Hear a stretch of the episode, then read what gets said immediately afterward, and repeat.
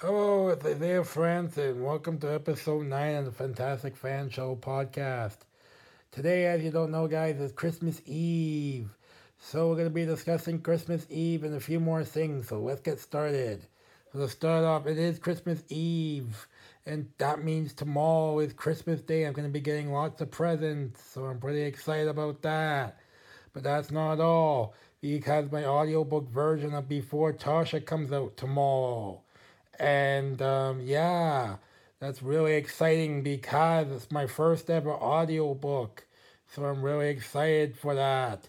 And um, it is available right now to pre-order on Barnes & Noble and Apple Books. So if you haven't gotten your pre-orders in yet, this is your last chance to pre-order it.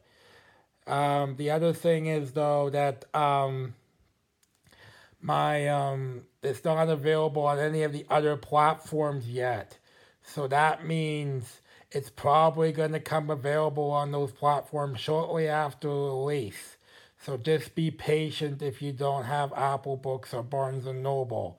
So yeah, and um, yeah, guys, um, it's gonna be really cool, and um, um, I just wanted to say that it's narrated by, uh, again, a, a, famous kind of like voice actor named Jenna Eareckson. So he did a really good job, and I hope you enjoy it. Um, the other thing is, guys, that we are going to be approaching the season finale of the Fantastic Fan Show podcast on New Year's Eve. So um, I'm pretty excited for that and I'm hoping you're looking forward to that. Is the next episode I do is going to be the last episode for this season, so I'm really excited. Anyways, I hope you enjoyed this episode of this podcast, and stay tuned for next episode. Bye.